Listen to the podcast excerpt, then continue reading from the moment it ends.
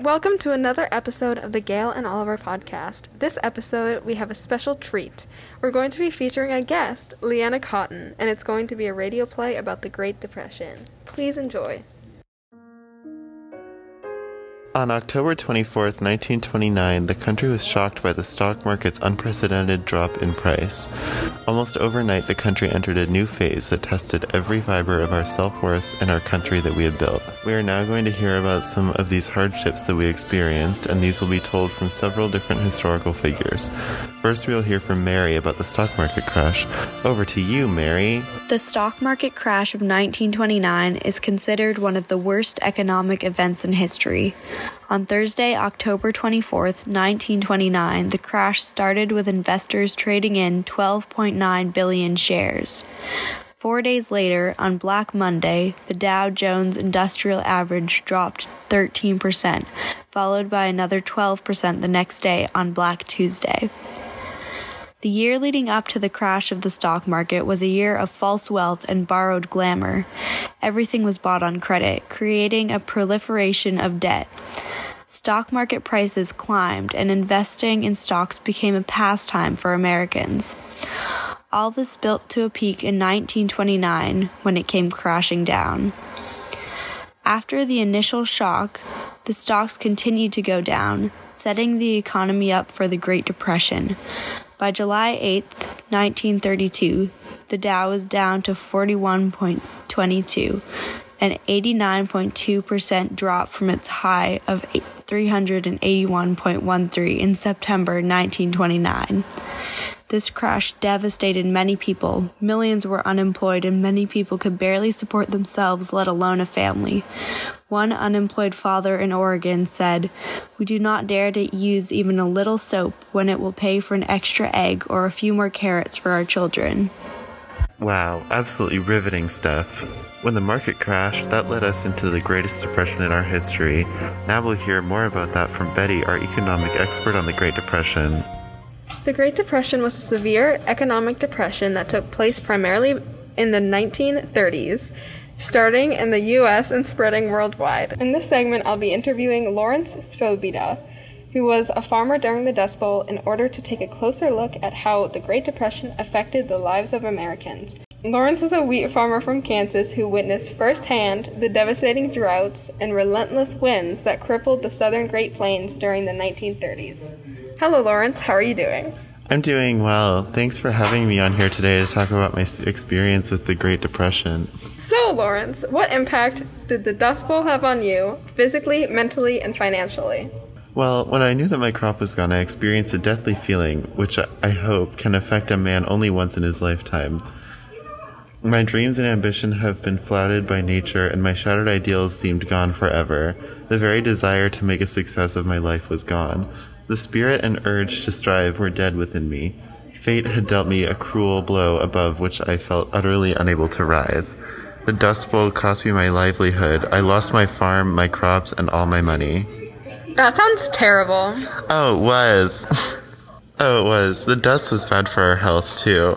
The doctors of our region know that dust endangers the life of everyone, and it is often the direct cause of the deaths of people previously strong and healthy.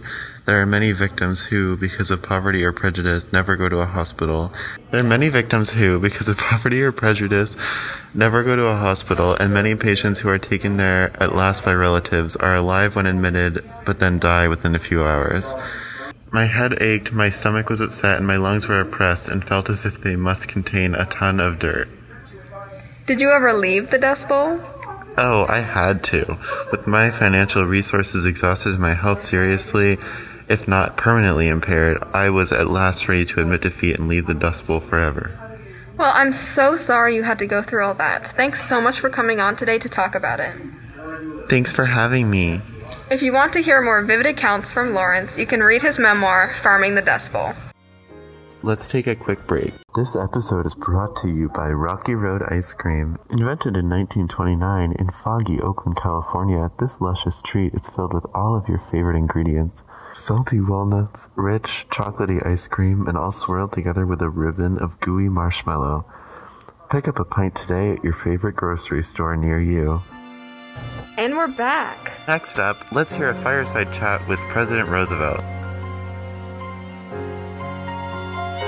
On a Sunday night, a week after my inauguration, I used the radio to tell you about the banking crisis and the measures that we are taking to, to meet it. I think that in a way I made clear to the country various facts that might otherwise have been misunderstood and in general provided a means of understanding which did much to restore confidence. Tonight, I will give another report about the New Deal and a specific agency called the Federal Deposit Insurance Corporation, or the FDIC. The purpose of the FDIC is to provide deposit insurance to depositors in the U.S. depository institutions in order to maintain stability and public confidence in the nation's financial system. This means that if your bank fails, your deposits, up to a certain amount, are insured. Therefore, you won't lose all your savings. The FDIC directly supervises and examines more than 5,000 banks and saving associations for operational safety and soundness. Your government does not intend that the history of the past few years shall be repeated. We do not want and will not have another epidemic of bank failures. To you, the people of this country, all of us, the members of the Congress and the members of this administration, owe a profound debt of gratitude. Throughout the Depression, you have been patient. You have granted us wide powers. You have encouraged us with widespread approval of our purposes. We are encouraged to believe that a wise and sensible beginning has been made. In the present spirit of mutual confidence and mutual encouragement, we go forward.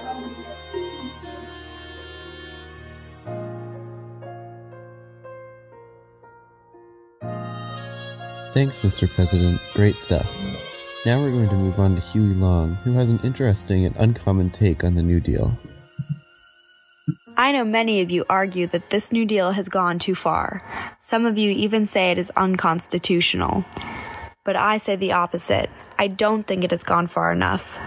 The government has a duty to help its people and uphold the economy, and in order to do that, strict policies need to be made and intervention is essential. Whenever this administration has gone to the left, I have voted for it, and whenever it has gone to the right, I have voted against it. I am happy with the newly implemented New Deal, but there needs to be more done on top of that. Every man is a king, but the government is only treating a select few as such. The real problem in this country is the uneven distribution of wealth.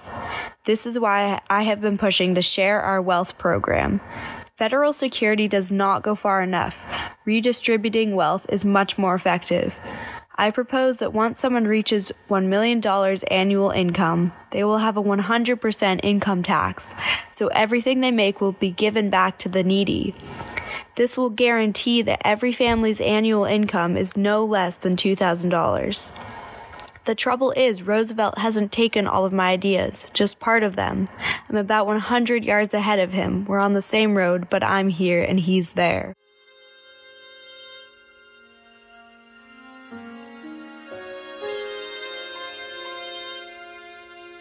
Thank you all so much for listening to our radio play about the Great Depression. We hope you all learned a little something about what life was like during the 1930s. Let's hope history never repeats itself. Take care. We'll see you next